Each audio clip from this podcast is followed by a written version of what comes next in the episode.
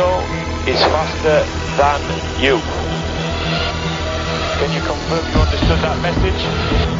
Sebastian Vettel, you are the world champion! The world champion, well done, enjoy it! You are the man!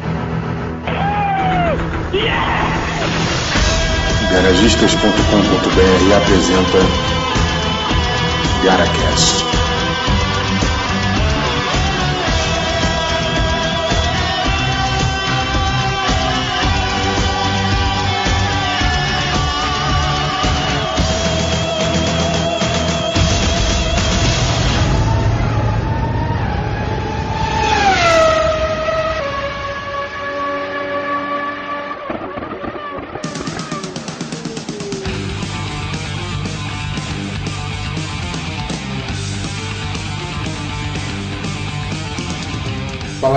Fala galera ligada no Garagistas, aqui é Vinícius Soares e eu sou da época que o automobilismo era coisa de homem de verdade.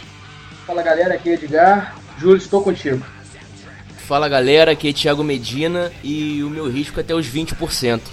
Aqui é o Diogo e a Fórmula 1 no meu tempo era bem melhor.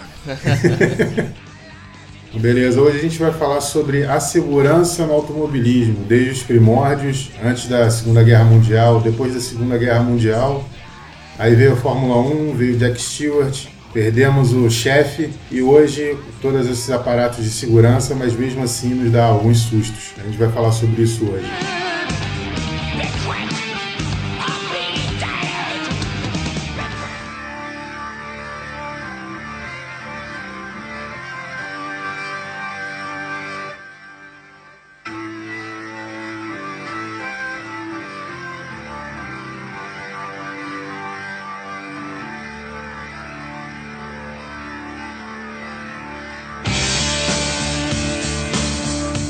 Desde que inventaram o primeiro automóvel, alguém já deve ter olhado meio de lado assim, esperando o segundo, para poder colocar os dois lado a lado para saber quem ia conseguir ser mais rápido. Nessa época as máquinas não eram tão velozes quanto elas são hoje. A gente está falando de carros lentos. As pistas eram as pistas de uso diário, eram as ruas. Circuitos tinham poucos, só que a paixão e, o, e a vontade de correr já existiam nessa época está falando do início do século XX e esses são os primórdios do, do, automobilismo. Na verdade, a primeira corrida aconteceu um ano depois da invenção do automóvel. Em 1887 inventaram o automóvel, um ano depois já estava fazendo a primeira corrida. Pô, show. Em 1894 é que fizeram uma corrida entre a primeira corrida mesmo, é, vamos falar, entre aspas, legal, que foram entre duas cidades, entre Paris e Rouen. 126 quilômetros, Sim. E tiveram 26 é, inscritos e só 5 conseguiram passar nos testes. Entendi. O que eu achei legal é que é o seguinte, os carros eles não passavam de 12,5 km por hora. Velocidade de segurança. E a Peugeot, né, esse tipo de corrida a gente pode associar até o Rally de hoje, né? E a Peugeot que hoje já domina, né, há muitos anos vem dominando o, o Rally, ela já tinha um carro que era capaz de chegar a 17 km por hora. Era um absurdo para época quase 50% a mais da velocidade, né? E todo mundo fazia. Só em 1906 que eles conseguiram. Foi feita uma primeira corrida em, em autódromo, que foi justamente em Le Mans. Uhum. Daí que a gente chegou nessa década de 20, com a Le Mans tendo corridas mais assim, organizadas pela FIA, né? Que aí tinha muitas, muitos países ali na Europa, cada um com seu respectivo automóvel clube, né? Automóvel da França, Bélgica, Itália, Suíça, Holanda e um país que eu sou fã, particularmente, que é a Alemanha poxa, a gente vê que realmente você foi preciso. Desde a primeira vez que alguém construiu um carro, algum outro pensou, vou fazer o meu e vou botar para poder ver quem é o mais rápido. É, e você falou uma coisa importante aí, que era a questão do automóvel clube de cada país, porque ainda havia naquela época aquela questão de um país querer mostrar a superioridade ao outro, não importasse uhum. no que fosse, seja em Olimpíada, que o cara tinha que correr mais que o outro. E essa parte do automobilismo era uma questão de tecnologia, entendeu? Então, tinha muito essa questão é, do orgulho nacional. Os caras não estavam preocupados muito em questão de proteger o piloto, porque o que não faltava naquela época era gente corajosa, né? Porque nós tínhamos saído da Primeira Guerra, o avião tinha acabado de ser introduzido. Esses caras que não estavam mais pilotando na guerra podiam ser pilotos de teste de qualquer merda que fosse muito rápido, entendeu? Com certeza. E não tinha aquela preocupação de politicamente correto, essas coisas que a gente tem hoje em dia, de ah, a segurança do piloto, né? Que é exatamente o que a gente está falando o que, que vai acontecer. Que nem o Diogo falou dos aviões, né? Tem é, tipos de aviões que foram testados pós-guerra, que praticamente todos os pilotos que foram, foram os caras que testaram isso, eles quebravam a coluna quando dava errado alguma coisa, porque o impacto era direto, o cara estava sentado, caía de uma altura grande e quebrava a coluna. Só que isso não era um problema na época. A opinião pública não condenava esse tipo de prática. E no automobilismo também, o que o Diogo falou, era visto como uma competição para ver qual nação era superior à outra, não importa o que fosse. E o Diogo falou uma coisa legal que é a evolução da, da tecnologia, né? Eu tava revendo os números. Eu falei que em 1894 o limite, a gente tinha o carro da Peugeot que é, chegava até 17 km por hora, né? Isso. Em 1906, que foi a primeira corrida em autódromo fechado, o vencedor foi um húngaro, estava num Renault e teve média de 101 km por hora, ou seja, em 12 anos pulou de 17 para 101. E quando, na época da Alemanha nazista, a Mercedes-Benz e a Auto Union, que veio a ser a Audi, eles já tinham um motor de um carro que era capaz de atingir 300 km por hora. Isso nós estamos falando antes da Segunda Guerra Mundial. 1934. 1934. É um absurdo isso, esse, esse tipo de velocidade. O muro acabou na hora certa, a gente ia bater no muro. É, realmente o salto da tecnologia foi assim exponencial, né? Agora vamos parar também para pensar nesses primeiros carros que a gente está falando. A gente estava falando de carros que com, com velocidade máxima de 17 km. Mas a gente tem que imaginar também, a roda desses carros, se eu não me engano, eram de madeira, né? A roda desses carros, na época não existia Primeiros nem borracha ainda. Era roda de madeira, aerodinâmica eles nem sabiam, nem se falava disso na época. O carro tinha outro propósito, na verdade, né? Então a gente não pode também querer que esses carros deem velocidades grandes porque eles não tinham a mínima condição ainda de, de correr qualquer tipo de velocidade acima de 20 km. Na verdade, cara, é que mesmo no pré-guerra, os carros de corrida já atingiam velocidades na casa dos 300 km por hora. Porque os caras faziam motores gigantes, só que era uma rodinha fininha. A questão de segurança era ejetar o piloto em caso de acidente para que ele não morresse queimado. Morra por fraturas, mas não morra queimado. É, velocidade os carros sempre tiveram.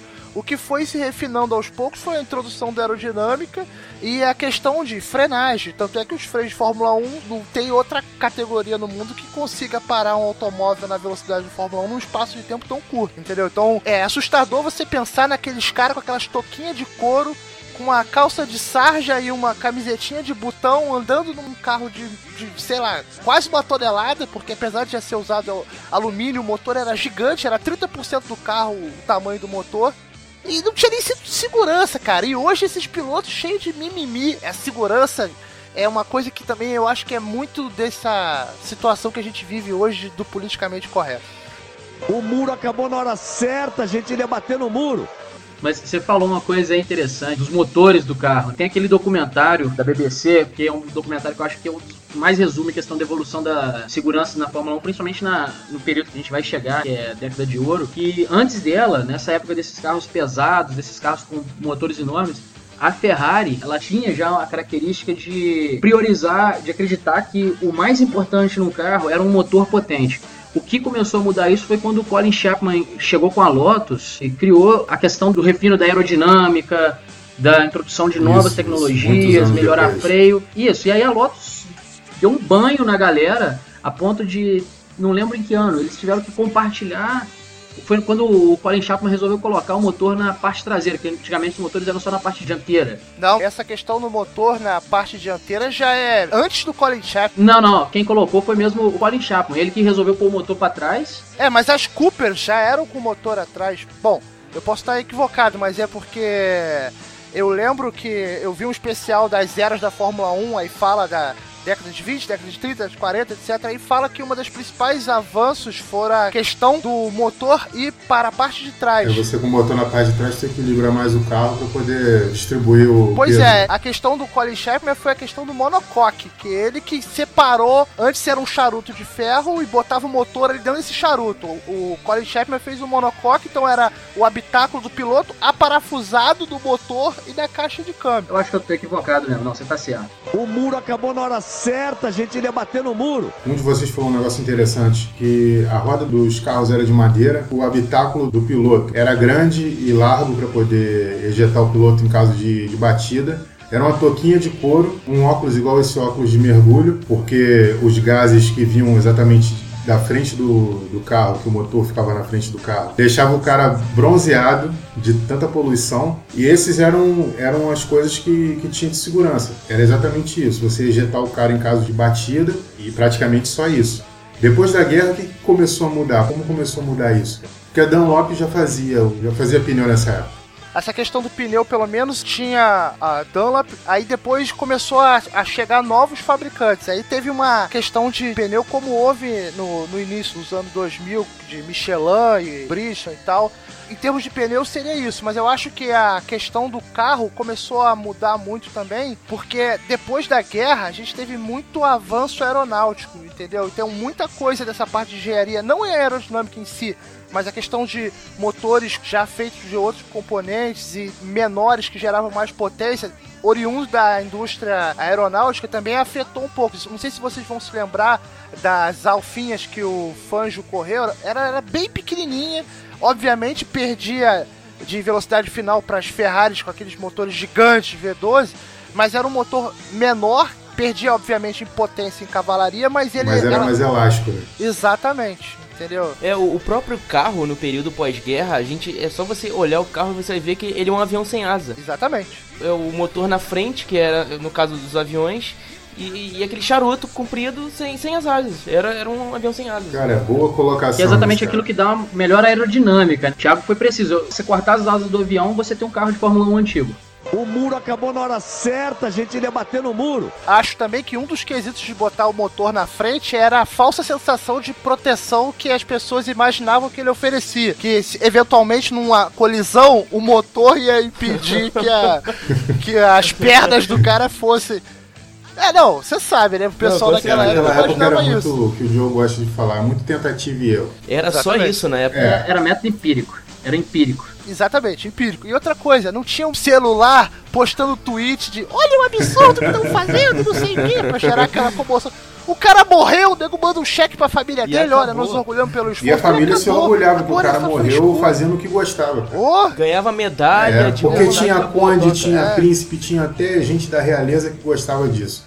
E aí nego se orgulhava quando o cara morria, não, morreu fazendo o que, o que gostava e fazia muito bem. E coisas desse tipo, né? O muro acabou na hora certa, a gente ia bater no muro. Eu não lembro em que ano que foi o acidente do escocês. Escocês. Jack Stewart, Ele tava contando naquele no documentário que eu já citei o da BBC, o The Killer's Ears. sim. da, da Fórmula 1, ele fala que na- no acidente dele foi até engraçado. É, Ele ficou debaixo do carro, preso, e tinha gente tirando foto. Eu, tava, eu, eu me senti hoje, atualmente. O cara sofre um acidente, primeiro todo mundo tira um monte de foto, né? Tira umas cinco pelo menos para poder garantir, não sei porquê. E depois que vão pensar em como é que vai ajudar o cara. quem socorreu ele foi o Graham Hill. Isso, Foi, o foi isso parou mesmo. o carro, tirou ele de lá e eles demoraram um tempão pra poder encontrar um. O negócio era tão feio que a ambulância demorou um tempo.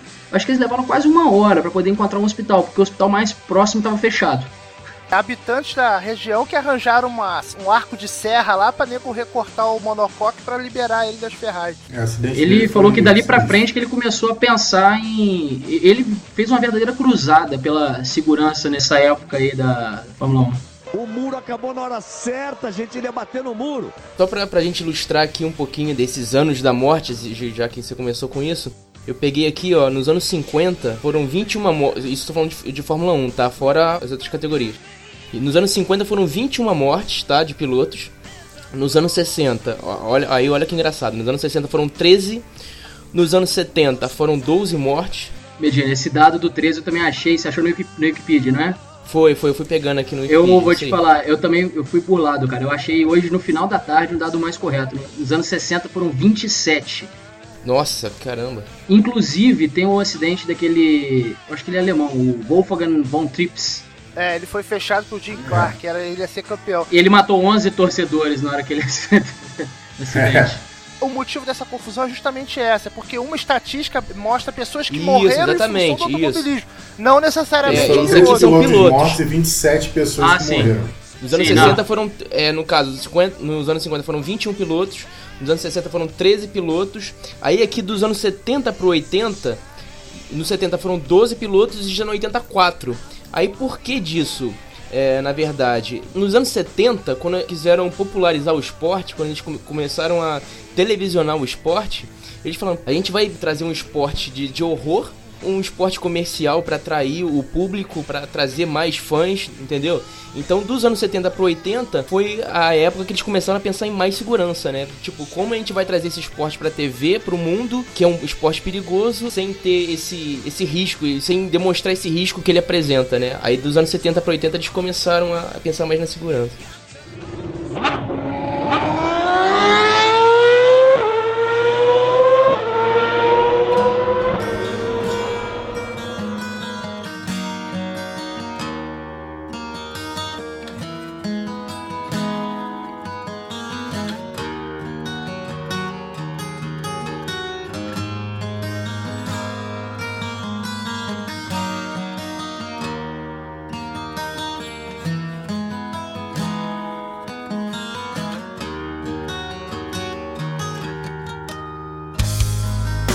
Aconteceu um negócio no- nos anos 70, depois do, do acidente de Jack Stewart, ele começou a ficar mais preocupado com a segurança. E teve um acidente nos treinos, em Watkins Glen, que morreu François Sever, que era companheiro de equipe do Jack Stewart. E o Jack Stewart se aposentou depois daquele acidente. O guarda-rei decapitou o, o François Sever. Então, depois daquilo ali, foi fato notório que precisava ser feita alguma coisa para poder melhorar a segurança não só do, do piloto e do carro, mas também a segurança em questão de pista. Guarda-reio adequado, áreas de escape e também de ter, de ter cada vez mais equipes médicas cada vez mais preparadas para poder atender em caso de acidente. Sim, Porque sim. tinha nas corridas, no- nos treinos particulares, cara, não ficava médico nem ambulância para ajudar se acontecesse algum, algum acidente.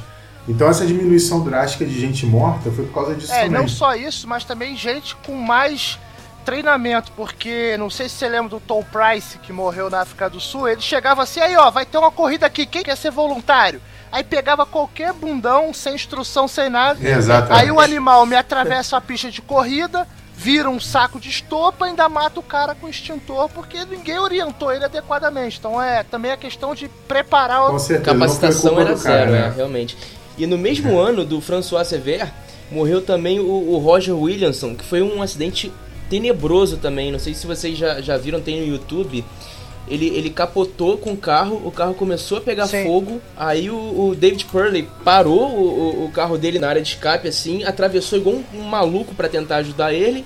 Não conseguiu porque o carro tava em chamas, né? Ele começou Isso, a ele era amigo, ele era amigo de infância do cara. Sim, ele era compatriota do cara. Ele começou a, a chamar, tentar chamar alguém, né? Não tinha na, na, na época o suporte que tem hoje. Ele ficou chamando alguém, chamando, chamando, aí começou a chegar. Não, até pessoas. aparece, até aparece os caras é, perto do carro, só que. Não tinha um olhando assim, preparo. olhando assim, É. falando assim, não, tipo assim, não vou, já era, pô, não, não tenho o que fazer. E o cara tentando sozinho, o cara se queimou todo, ele tentando sozinho colocar o carro Pra virar o carro, né? novamente. Desvirar o E carro. os caras, se não me engano, eram do- dois caras olhando assim e, tipo, aí tiram ele e ele não se conforma e tiram ele de perto e tal. Pra mim, esse, é, psicologicamente, assim, vendo, esse pra mim é o pior acidente que Esse foi horrível, 1. esse foi, é, foi tenebroso esse acidente. E o pior de tudo foi o fiscal de prova. Ele, no- no- na época, declarou que ele olhou no, no binóculo, né? Ele olhou para pro local do acidente com binóculo e viu o, o David Porley em pé. Ele pensou que ele tivesse batido e estava atravessando a, a pista. Então ele falou: pode tocar o, o GP que não aconteceu nada. E os carros passando, passando, passando, como se nada tivesse Isso, acontecido. nego passando, é, e passando rápido pra caramba. Passando rápido ali. pra caramba. É. E o, e o David Purley ficou tão abismado, ficou tão em choque que ele tem, tem momento que ele para no meio da pista, assim, você vê ele parado assim, inconformado com o que tá acontecendo, e os carros passando, passando, e ele nem aí, ele tá, tá meio em alfa, assim, em alfa não, né? Mas em, em choque. É, totalmente horrível em isso, choque. né? É impressionante nessa época você vê, por exemplo, o James Hunt também se queimou pra caramba pra tirar o sueco. Rony Peterson? Rony Peterson, isso, na largada lá que teve aquele engavetamento lá, os fiscais não faziam nada, ou ele mesmo sacou o Rony Peterson de lá e. Isso foi, 78, isso foi na, é, em Monza. 78, eu acho. Isso foi Monza, é. O caso disso aí foi que foi o, a estreia do semáforo. Não tinha aquele, aquela pessoa que passava atrás do- dos carros para dizer que todos tinham parado. Então, quando o cara viu os carros da frente, do pelotão da frente, parados, ele foi e acionou a luz verde e todo mundo largou. Só que os de trás ainda não estavam, não tinham parado.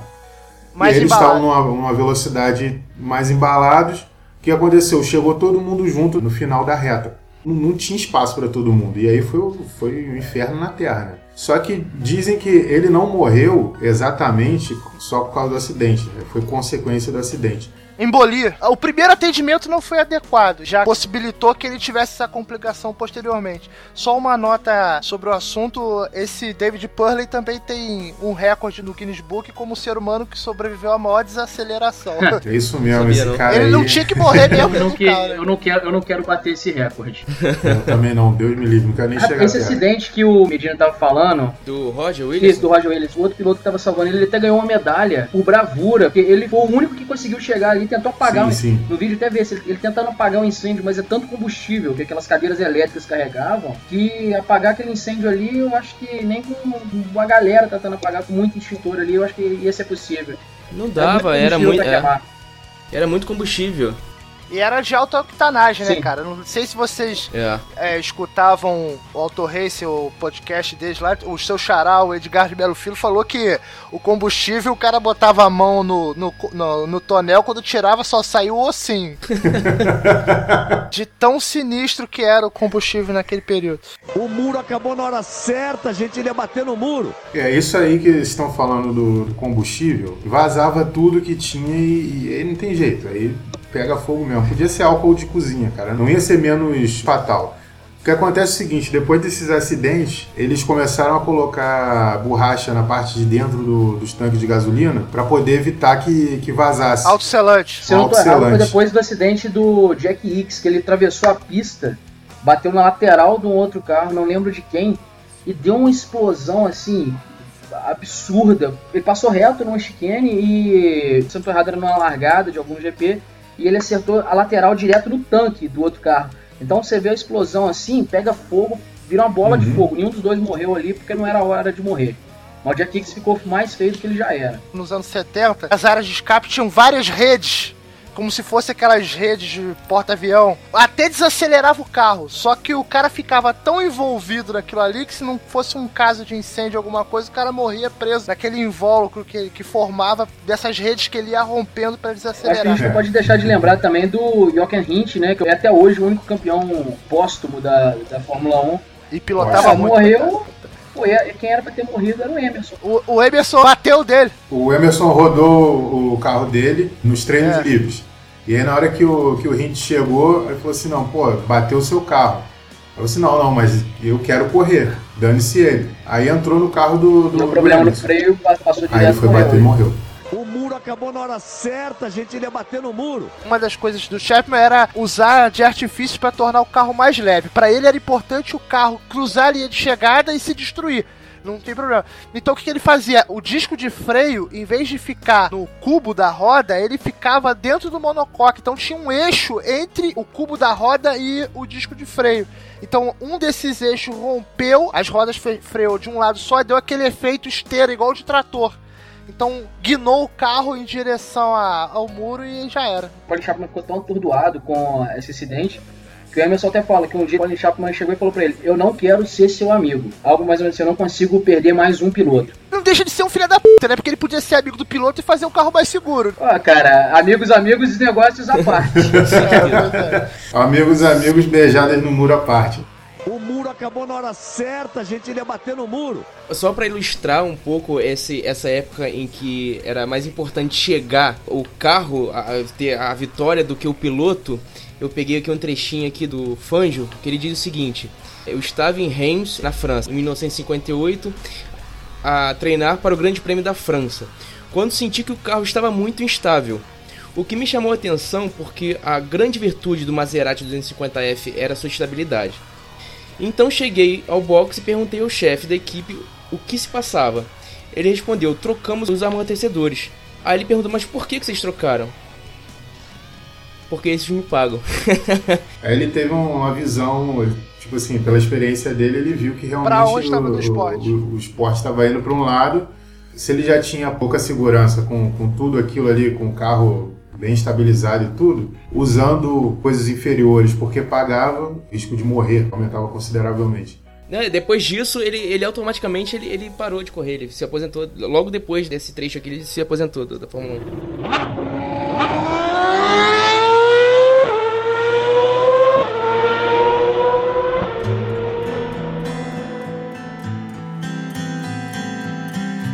Jules Bianchi tinha um tio-avô que correu em Le Mans em 1969 e morreu. É, É morreu. o Lucien Bianchi. É uma das seis mortes de Le Mans da década de 60 e 69.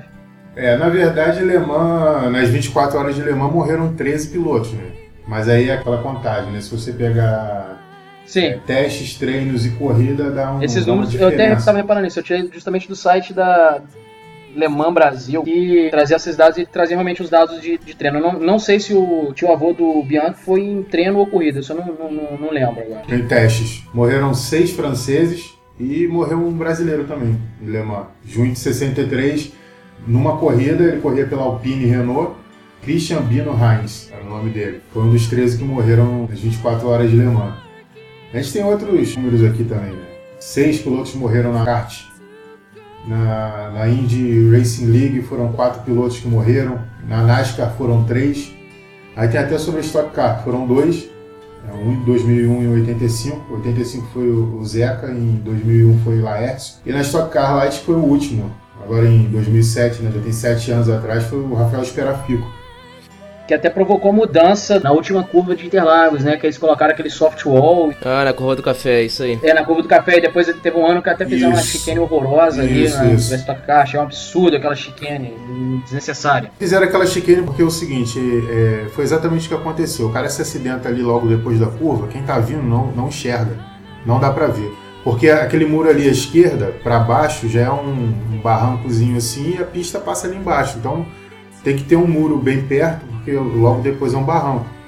Outro ponto interessante do acidente do Esperafico foi que um dos pneus de trás estava montado ao contrário, Bem dos lembrado. pneus de chuva. Isso aí.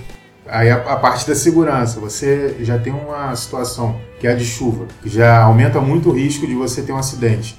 E nessa situação de risco, você ainda tem um erro. Claro, não foi culpa somente do pneu. Só que cada detalhe ele vai adicionar mais risco ou ele vai te dar mais segurança. Isso é certeza. Mas nesse ponto, é lógico que atrapalhou um pouco o pneu montado ao contrário.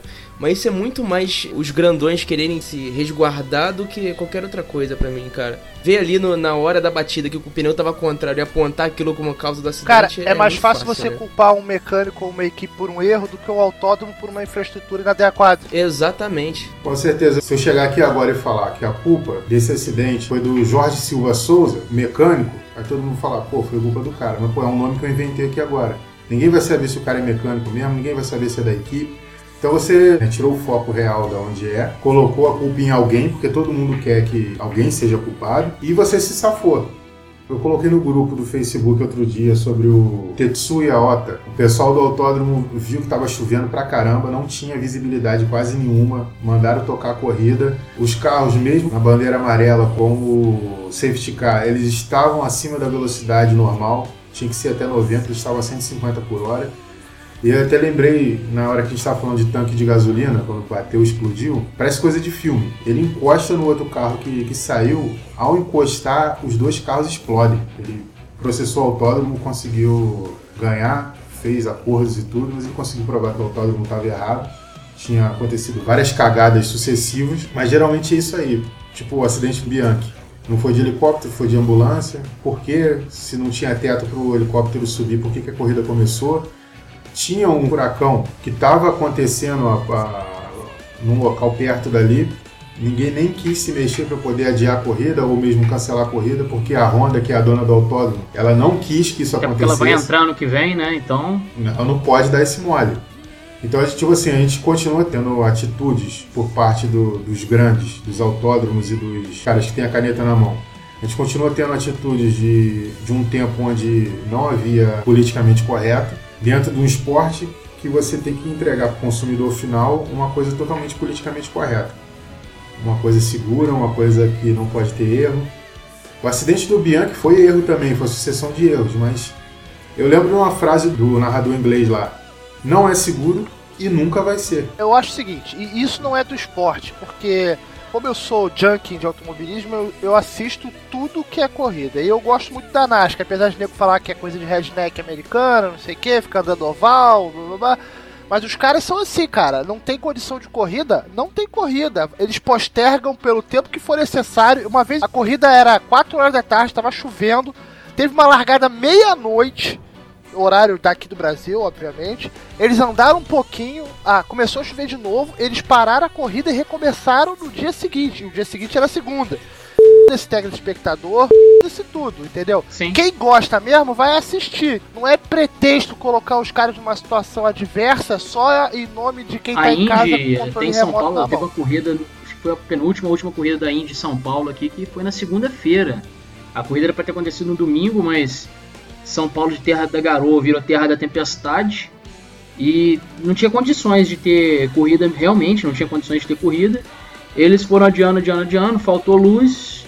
Beleza, dia pro próximo, pra, pra segunda-feira. Se alguém tem que trabalhar, não quero nem saber. A corrida vai acontecer na segunda-feira. O campeonato e os pilotos estão em primeiro lugar. É. O muro acabou na hora certa, a gente ia bater no muro. Você falou da NASCAR, Diogo. Eu lembrei daquela corrida do acidente que teve esse ano. Aqueles carrinhos feios pra caramba, parece uma gaiola de roda. Ah, sei, com o Donnie Stewart e o Kevin Yard Jr.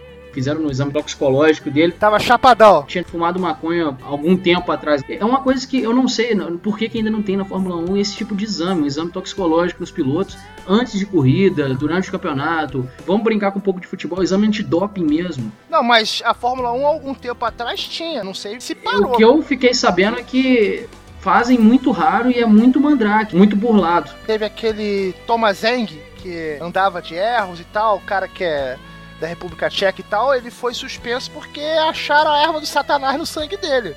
De piloto de Fórmula 1, entendeu? Então eu acho que faz. Mas é aquilo que você Exato. disse, deve ser pra inglês ver, entendeu? Porque na verdade é o seguinte, cara, na Fórmula 1 é mais fácil fazer o exame de doping no carro do que no piloto. Porque hoje em dia, o que, que o piloto faz? Vira o volante.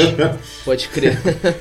Eu imagino quantas vezes o James Hunt não entrou, cara, cheiradão, cheio de álcool. Pô, imagina, cara, não- quantas pô, vezes o ele James era- devia, ser não entrou? normal, devia ser anormal os dias que ele não entrou, né?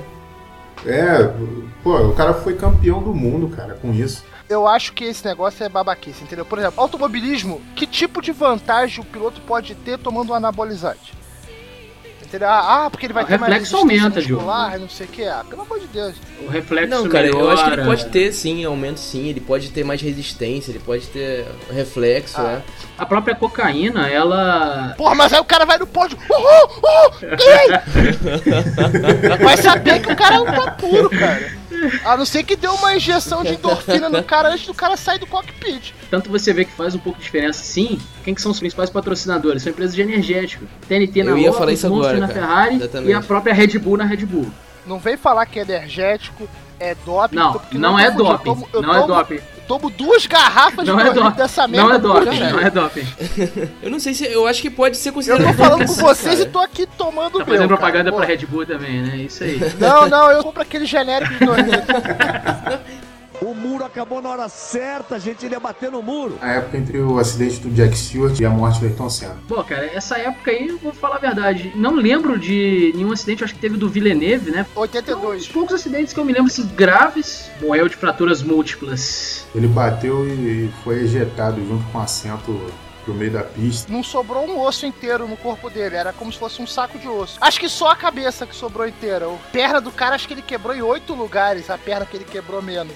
A gente vê que dessa época aí pra época anterior, Colin Chapman que inventou de colocar asa no carro. Sim, foi ele mesmo. Foi, foi ele que inventou o carro asa. O nego achou um absurdo aquilo, pô, início você via as asas, era tudo no alto. O conceito tava certo, só que a aplicação tava indevida. Os caras faziam uma asa gigante, parecendo uma mesa de sinuca, e botava ela presa por duas pequenas hastes. Não tinha túnel de vento, não tinha software de CAD para fazer uma análise de tensão que aquilo ia sofrer. Então muitas vezes o carro vinha rasgando na reta por causa do excesso da força, quebrava e o cara entrava na curva rendido. Passava reto, não fazia curva. É, tinha tanto acidente nesse período ele começou a questionar se a aplicação da asa era adequada. Aí que ele teve a noção de falar assim: vamos fazer o seguinte, vou botar a asa debaixo do carro. Aí ele fez o efeito solo e criou aquelas Lotus que até o Mansell quase foi campeão naquele período. Foi o Mario Andretti, no caso. E um outro acidente que eu lembrei foi o do Piquet, né? Que eu comparo muito esse acidente, o pós-acidente do Piquet, Vamos guardar as proporções, por favor, não riam. O pós-acidente do Piquet com o pós-acidente do Massa, da mola que o Rubinho fez favor de jogar no único piloto brasileiro depois do Senna que eu tinha esperança de ver ser campeão do mundo. pô. Esse Barrica é um lazareto, né, cara? Ele falou assim: não vou deixar esse puto pegar meu mérito. Deixa eu acabar com ele aqui agora. É verdade que ele guardou um saco de mola quando o Schumacher voltou? Fiquei sabendo dessa história, só que não deu tempo de jogar, né? Porque quase que ele morreu no muro ali também com o Schumacher. O muro acabou na hora certa, a gente ia bater no muro. O Piquet falou isso mesmo do acidente dele, falou isso do acidente do Rubinho. Claro, se você for ver a época depois do acidente do Rubinho, ele ousou muito. Só que o Piquet diz que ele seria muito melhor se não tivesse sido aquele acidente. Que o acidente, você querendo ou não, ele te diminui tua velocidade. Ele perdeu noção de profundidade, né? Teu inconsciente fica marcado para sempre. Eu sou da- dos que defende que eu acho que o Massa também perdeu. Você viu o Massa, vamos pegar 2008 pra trás, ele era um piloto que ele tinha algum futuro, ele ia pra cima, tentava ultrapassar. Hoje você vê o Massa ficando agarrado atrás de piloto tipo Pérez, numa Force India que não tá andando nada. Sim, sim, falta aquele pentelésimo de segundo que ele tinha que ele hoje não tem mais. É exatamente que eu acho que seja noção de profundidade, porque quando ele tá sozinho na pista, sem ninguém na frente dele, tanto é no, o corrida que ele liderou esse ano, dá pra ver que ele ia muito rápido, ele tava sendo um dos mais rápidos da pista. Mas quando ele tem um carro, qualquer que seja o carro na frente dele, ele começa a agarrar. E quando ele pega um carro com uma capacidade parecida, ou que tá andando parecido com o dele, ele não consegue dar o a mais do carro dele, daquele pentelésimo a mais, para poder ultrapassar ele. Tá com um carro que o companheiro de equipe dele tá dando um banho. É, eu acho que ele foi perfeito em 2008, né? 2007 foi Raik- Raikkonen, em 2008 foi o Hamilton. A Ferrari que tirou o título. A Ferrari tirou o título dele. Ele teve duas quebras. Ele teve Tá uma vendo? quebra. Não é à toa que eu não gosto da Ferrari, tá vendo? Ele teve uma quebra na Austrália, uma quebra na Hungria. A da Hungria foi a que mais doeu, né? Porque Ah. ele saiu de terceiro. O Hamilton fez a pole, Kovalainen fez o segundo e ele fez o terceiro. Ele saiu do terceiro lugar ali. Na largada, ele chegou junto com o Hamilton na freada da primeira curva, fritou tudo quanto é que é pneu, ultrapassou o Hamilton por fora e fez uma corrida perfeita. A 3, 4 voltas do final, o motor Ferrari estourou. E teve também o caso do Singapura Gate, que o Nelson Piquet bateu. Ele entrou nos boxes, é, aí prendeu mangueira, saiu arrastando mecânico. Então ele ainda conseguiu perder só por um ponto, que não foi nem culpa dele, cara. Acho que naquele ano ele foi perfeito. Eu costumo dizer que ele é, que ele é o campeão Ele moral, foi né? campeão durante 5 segundos. Aquele ano foi culpa do Hamilton, na verdade, né? Que ele parece que tirou o pé na, na não, o última Block curva. foi que foi raiva o Block. que O não tirou o pé. raiva É, pô, dia, o cara. Foi é, o o, Block. o Foi. Block ele tava com o pneu Perdeu o slick slick. numa pista extremamente molhada. Não tinha como ele fazer mais do que ele fez. Porra, Se ele tivesse parado conforme todo mundo tinha parado, nos boxes o Hamilton já teria ultrapassado ele. Então, de qualquer Sim. maneira, não, não, não, não tinha. Ele não perdeu o campeonato ali na última curva. Eu fico com raiva quando o nego fala isso. Ele perdeu o campeonato ao longo do ano, cara. Porque ele É. fez por onde ser campeão, entendeu? Sim, sim, Ele sim, perdeu sim. o campeonato de 2008 do mesmo jeito que o Hamilton perdeu de 2007. Exatamente. O Hamilton chegou a ter 31 pontos de vantagem naquela época que não eram 25 pontos pro primeiro lugar. Pro Raikkonen e fez aquela cagada na China, fez mais uma outra cagada não sei Japão. aonde, ele conseguiu é, diluir aquela vantagem toda e o Raikkonen, quando avisaram pra ele, tu é campeão, ele, hã? Quê? Campeão? Porra, beleza. Ah, Não, o, o rádio, o rádio dele, o rádio que falam pra ele foi assim, pelos meus cálculos, é, nós somos campeões por um ponto. Tipo assim, o cara, o cara não tava empolgado, o cara tava, pô, pelos meus cálculos a gente é campeão por um ponto, mas vamos, vamos é, deixar alguém mais falar isso pra ver se é verdade mesmo. O tomador de sorvete concorda É. ele com Coca-Cola, tá? Não é igual o era, apesar do aspecto ser parecido, né? É Coca-Cola. ele, ele não acreditou na hora que falaram que ele era campeão, porque o cara tinha duas McLaren que estavam andando barbaridade, mas o Hamilton, pra mim, ele não perdeu o título por conta própria, ele perdeu mais por conta da briga interna entre ele e o Alonso. Pode Foi exatamente o título que o Piquet e o Mansell perderam pro Prost. É, mas é porque eu acho que também ele não estava preparado psicologicamente, porque teve vários erros de pilotagem. No Brasil, não sei se você se lembra logo na primeira volta, que ele passou reto na Uhum. curva, caiu lá pra 17, então isso aí não tem muito a ver com a questão da equipe. Mas também, cara, era o primeiro ano do É, cara. na verdade, né? ele, cara já ele amadureceu esse ano. né? Ah, esse ano ele vai ser campeão. Eu creio também que ele vai ser campeão esse ano. O muro acabou na hora certa, a gente ia bater no muro. Uma coisa que vocês tocaram no acidente do Rubinho em 94 que eu acho que depois daquele fim de semana foi onde teve mais, mais mudança na parte de segurança, né? Uhum. Depois daquele final de semana, Sim. depois daquele ano, na verdade, né? Porque colocaram uma gaiola mais reforçada nos carros e, se eu não me engano, começaram a usar aquele range, né? Aquele, aquele, aquele aparato que põe no ombro, né? O Hans foi em 2003. Foi 2003, né? Isso. O Hans eles começaram o estudo depois de um acidente do Hackney em 95 na Austrália. que ele fraturou a, a coluna, né? E aí eles começaram a estudar. Na verdade, foi com o acidente do Ratzenberg também, cara, que eu acho que ele, ele sacudiu tanto a cabeça que ele acabou morrendo por causa disso, não foi? É, não, isso já começou o estudo, mas esse acidente do, do Raikkonen, pra você ter uma ideia, cara, ele quebrou o nariz e o dente porque ele enfiou a cara no volante. Você imagina um piloto que tá completamente amarrado, o quanto o pescoço dele esticou pra ele atingir o volante. Não é que a coluna Bizarro. de direção recuou, é que o pescoço dele esticou. Foi, é, foi pra frente, bizarro. É uma contusão muito séria acontecer isso, cara. Porque o cara não consegue se mover. Igual a gente tá falando do acidente do Bianchi. Se ele quisesse abaixar um pouquinho, não tinha como, não tem como. O cara fica Sim. totalmente amarrado ali, é é aquela, é aquela posição pronto. Pro cara conseguir bater a cabeça no volante, sinistro. Pior é isso, ele ficou cheio de sequela. E incrível porque isso foi na última prova em, na- em Adelaide e na primeira prova do ano seguinte ele tava lá. Não sei se vocês vão se lembrar, eu- porque eu sou mais velho, eu assistia já nessa época. Ele piscava de um olho só, entendeu? Ele ficou com uma sequela por um longo tempo de no canto da boca também. Metade do rosto dele ficou prejudicado. Ele chorava de um olho só, sacou? Mas o cara tava lá, cara. Foi. Eu era fã do Hackney. Eu tenho uma tendência Hackney. a torcer por pilotos. É, Hackney. Eu tenho uma tendência a torcer por pilotos finlandeses. Não sei porquê. Eu acho os caras frios e, e- e é isso aí, cara. É o cara remanescente de uma época. Foi o que eu falei na, na- na minha apresentação. O cara tinha que ser homem, homem mesmo, cara. Tem ultrapassagem de, de, um- de, uma- de algum, algumas ultrapassagens. Até a gente vê isso há pouco tempo, viu? Ano passado e tudo. Ultrapassagem do Weber no Alonso, na Rouge. Uh, aquela foi bonita. Pô, cara, eu, eu- eu imagino assim, quando Qualquer, ele coloca pra, qualquer ultrapassagem em cima do Alonso pra mim é linda. Na hora que ele coloca, aponta o carro para poder passar na Rouge, cara, aparece um, um negócio no volante do carro. É você ativou a terceira bola. Porque, pô, É. cara, não tem. Você tem que ser.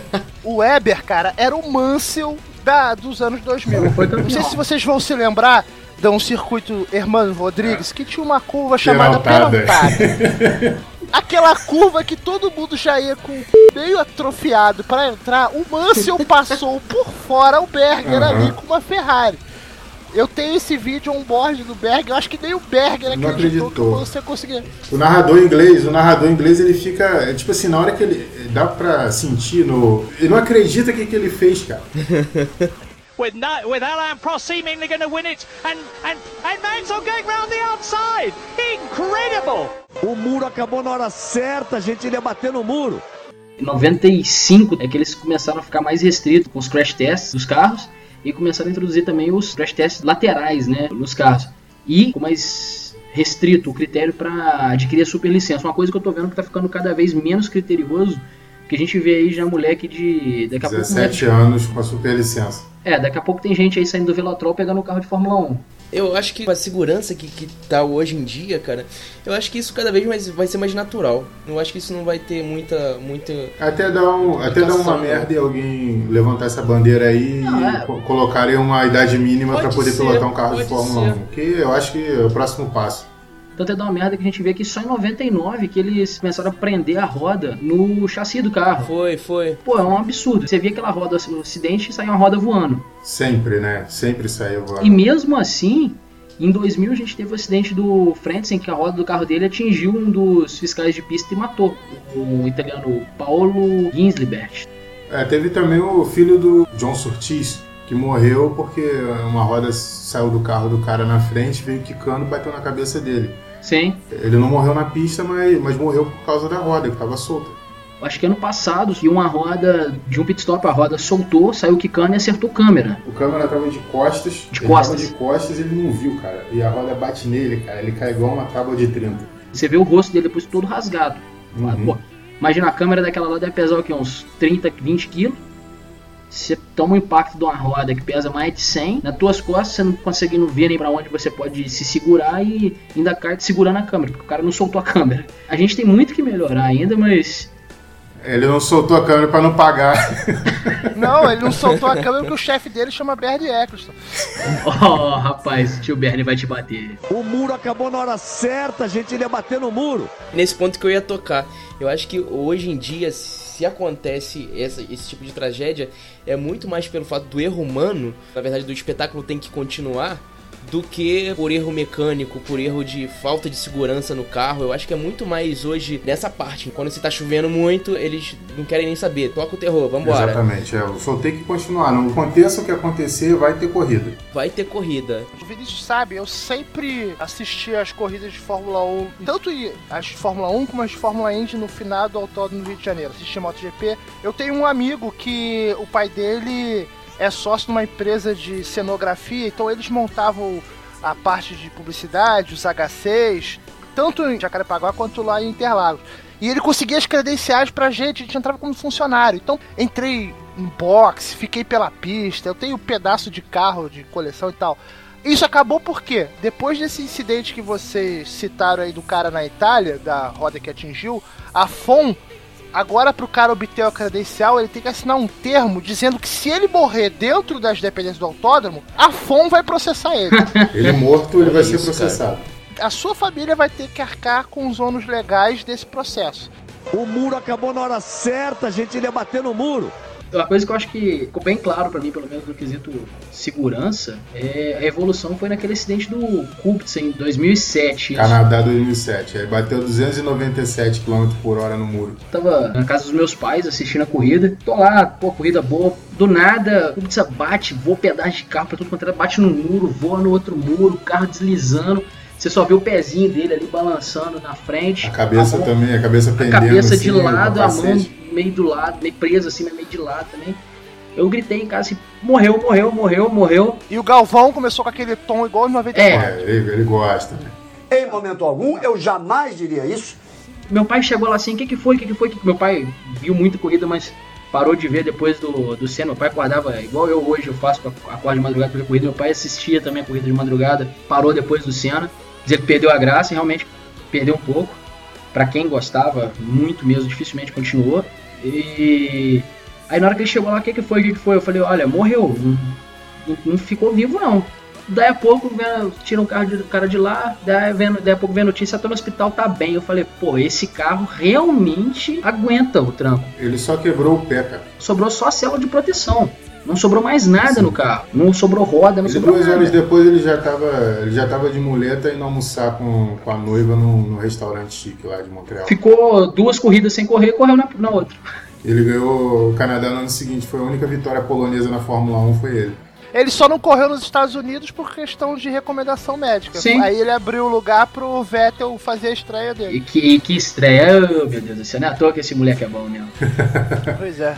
O muro acabou na hora certa, a gente ia bater no muro. O, o Kubica é um cara cagado, né? Eu acho que não é por nada não. Deus esqueceu dele aqui na Terra. Cada acidente que eu vejo dele, eu falo, ó, não, não foi É, ainda. mas cada acidente que ele sofre, cara, não, não muda um milímetro do jeito que ele pilota, cara. Não. Ele continua pilotando da mesma maneira arrojada, agressiva e bom demais, cara. É O Diogo bom. colocou uma foto do- comparando ele com o cara de um filme, o Mãozinha. Tá igualzinho o Mãozinha. Só que o cara tá andando demais. E, pô, tem um vídeo dele, acho que ele bate no meio de um parreiral de uva. O cara bateu num poste, roubou o poste de telégrafo, não sei. Alguém postou um vídeo dele recentemente também no grupo. Foi o Edgar que postou naquela página que tem 10 vídeos on-board que, que são maneiros pra caramba. É, é. Dirigindo insanamente, cara, no, no- de noite, né? Chovendo. Não sei, com sereno, chovendo, com o farol quebrado, na, virado pra você. É porque ele quebra o farol E ele logo no- nas primeiras curvas, ele sai um pouquinho, É, aí é. arrebenta uns galhos assim, aí o farol de milha fica pendurado, né? pendurado e. Tem hora que ele Cara, desliga, não tem hora que ele, que ele vê assim que tá atrapalhando, ele desliga. Ele fica só com, com, com os faróis normais do carro, aí você vê que não dá pra quase enxergar nada. E, meu irmão, metendo sarrafo. Deus esqueceu dele aqui na Terra, porque o, esse cara não. Ele tá melhor do que gato, cara. Esse gato tem 7 vidas, o Kubica tem 30, cara. Ele tá parecendo aquele. Alguém aí jogou Super Mario em SNES? em SNES? Você ia lá naquela Eu- fase extra Aham. de pegar a vida, pegava 99 vidas pra poder completar o jogo, porque você não tava de saco cheio de ficar morrendo. Ele tá aí, acho que ele fez isso, cara. Ele passou em algum ponto aí no meio do caminho que a gente não sabe, pegou 99 vidas e tá rodando, cara. Porque Você sabe o que que é triste de tudo isso? Tá certo que nesse ponto não é culpa da Fórmula 1, foi a vontade dele de correr que levou ele aí onde ele tá. Mas você vê um cara que nem esse, cara, que pilota dessa maneira com naturalidade. E você vê na Fórmula 1 uns Pastor Maldonado, uns barcos aéreos, é Charles Pick. Porra, cara, é de cortar o coração, Dá uma cara. tristeza aquele grande. holandês da Caterham, É, o Vandergaard. Vandergaard, Vandermerda, né? Porque o cara não Ele é na ruim, GP2 ruim ele sou até eu. andava maneiro, cara, mas na Fórmula 1 É claro que ele andava maneiro, ele era 10 anos mais velho que os outros caras que estavam ali.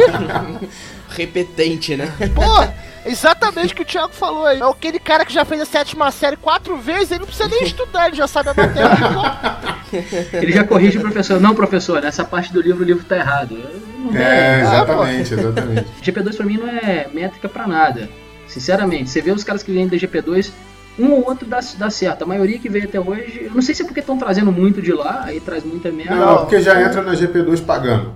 Já entra pagando na GP2 e Que já é. não é os caras que têm habilidade, é GP2 pagante. eu já. Aí já dos desisti. pagantes eles fazem um- um- uma safra lá que aí só aí chega merda na Fórmula 1, cara. Não chega o que poderia. Tem uma regra de GP2 naquela Fórmula E, inclusive o Bruno Senna. É o, o Bruno Senna e o de Graça. E o na- Piquet, na mas o de graça ainda é bom, cara. O Piquet e o Bruno Senna são dois lixos. O muro acabou na hora certa, a gente ia bater no muro. O que eu acho que podia citar era a segurança fora da pista, né? Que a gente falou dos fiscais morrendo pela roda. Isso, boa. E tem É. aquele fiscal, o Mark Robinson, que o trator atingiu ele lá no. Acho que foi no Canadá, Canadá. também. Foi no Canadá. Que novamente um trator tá causando causou um acidente. É, mas aí foi fatalidade normal, né? Eu acho que não, não é. Mas eu não sei até que ponto esses tratores são bem preparados, porque a gente vê aí hoje em dia a Fórmula 1. Não lembro que corrida desse ano que tinha um carro que ficou parado na pista, o carro começou. A, desse ano, não, do ano passado. O carro começou a andar de marcha ré dentro da pista, não sei se vocês lembram. O carro atravessou a pista inteira andando de marcha ré. Ah, mas o- foi o Fórmula 1. Foi o Fórmula Foi 1. foi Fórmula 1. O piloto parou, o- não lembro quem parou o carro. O carro deu um problema, parou. Parece que o cara acho que esqueceu de engatar a primeira, deixou no ponto morto o carro. O carro saiu descendo, atravessou a pista. E ninguém parou a corrida. Eles estão propondo, ano que vem, toda- todas as propostas depois do acidente do Bianchi vão ser implantadas, se forem implantadas, vão ser somente ano que vem.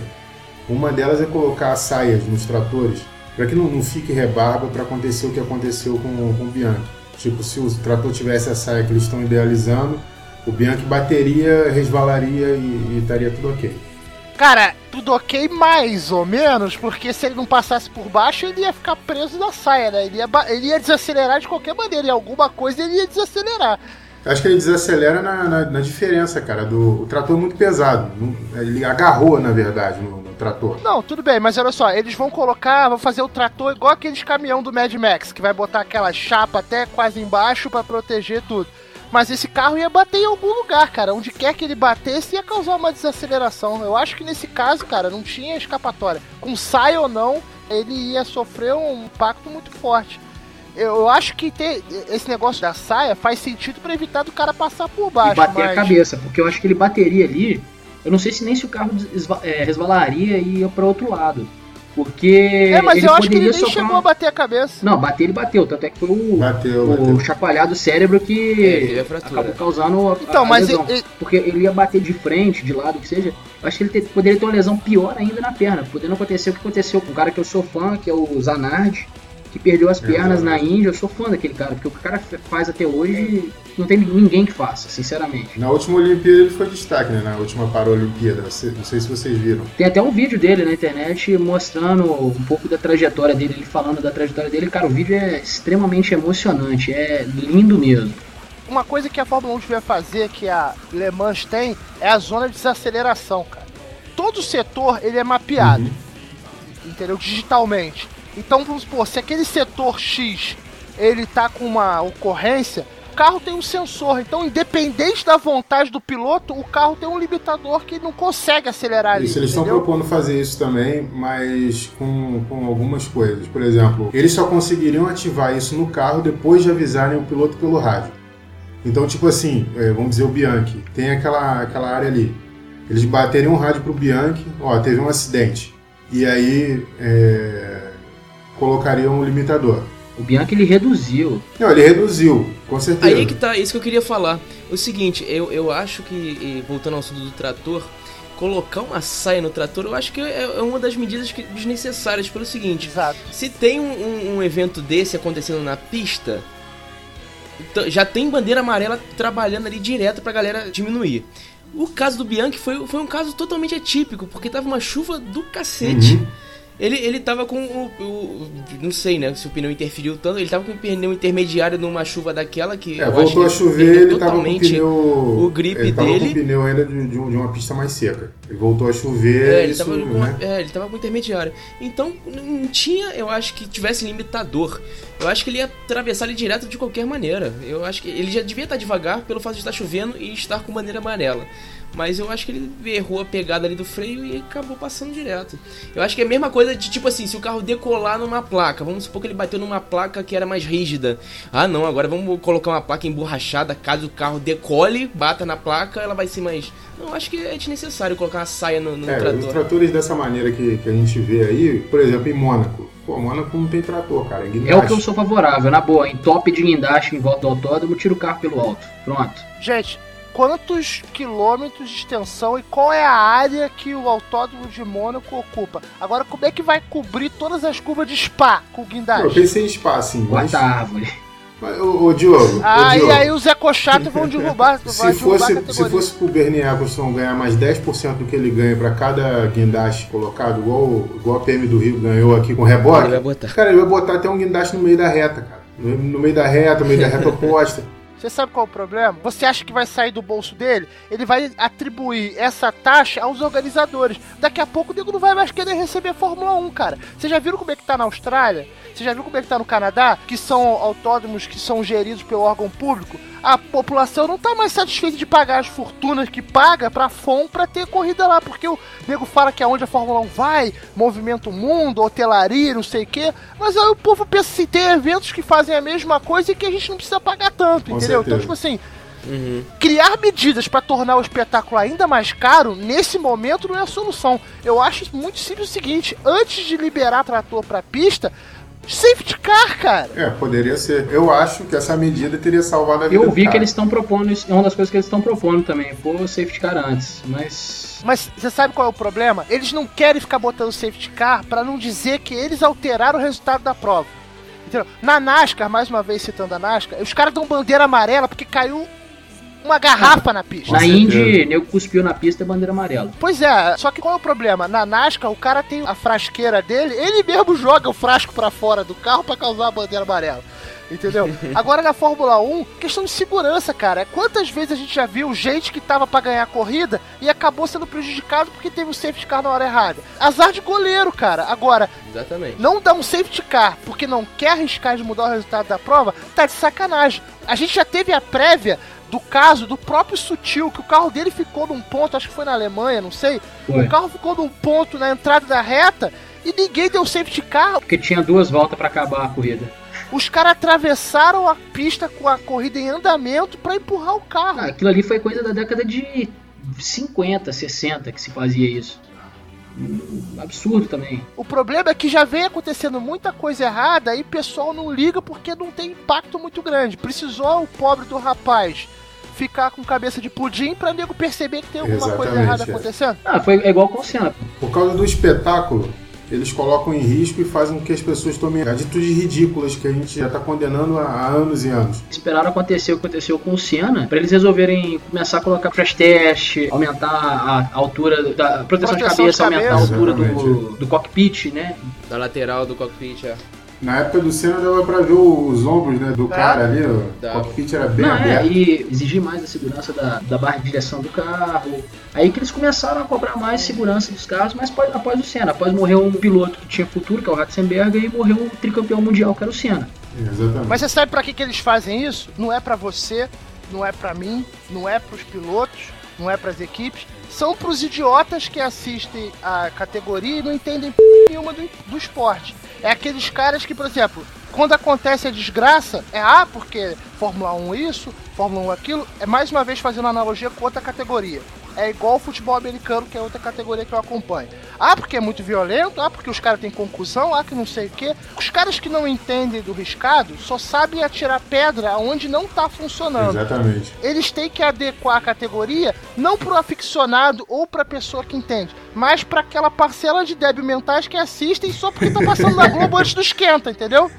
Eu, sinceramente, eu torço muito pra, pra Fórmula 1 ser segura, não tem como. Isso é, pra mim, é do esporte. Infelizmente, a Fórmula 1 é um esporte de risco, que tem risco. Mas pra o pessoal que tá ali, né, o Tio Bernie e o Charles White e, e outros que estão lá, né, Jean Todt, então eles começam a pôr um pouquinho a mão na consciência pra ver que não vale a pena colocar em risco a vida de um piloto que tem um futuro, às vezes, brilhante pela frente. O Bianchi tinha um futuro muito bom.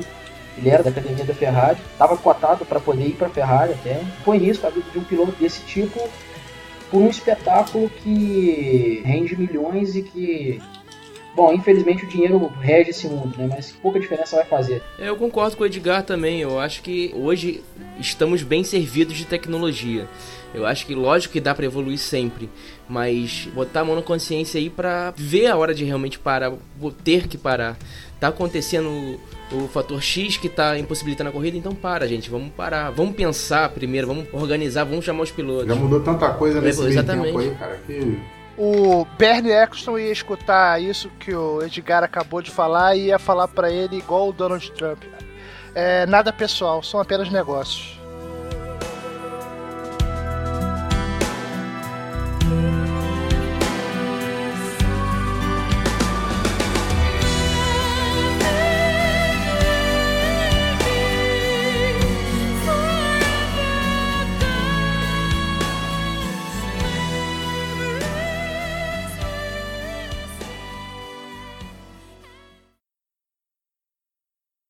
E aconteceu também no, na Stock Car, já tem um tempo, mas aconteceu, é, tinha a área dos fotógrafos, o cara foi, saiu dessa área, e na hora que ele saiu para poder tirar uma foto mais legal, foi exatamente a hora que teve um toque e o, o carro de Stock Car veio direto em cima dele, jogou ele para cima e matou ele. Ah, eu lembro desses. Mas só uma pergunta, a foto ficou boa? Deve ter ficado, né?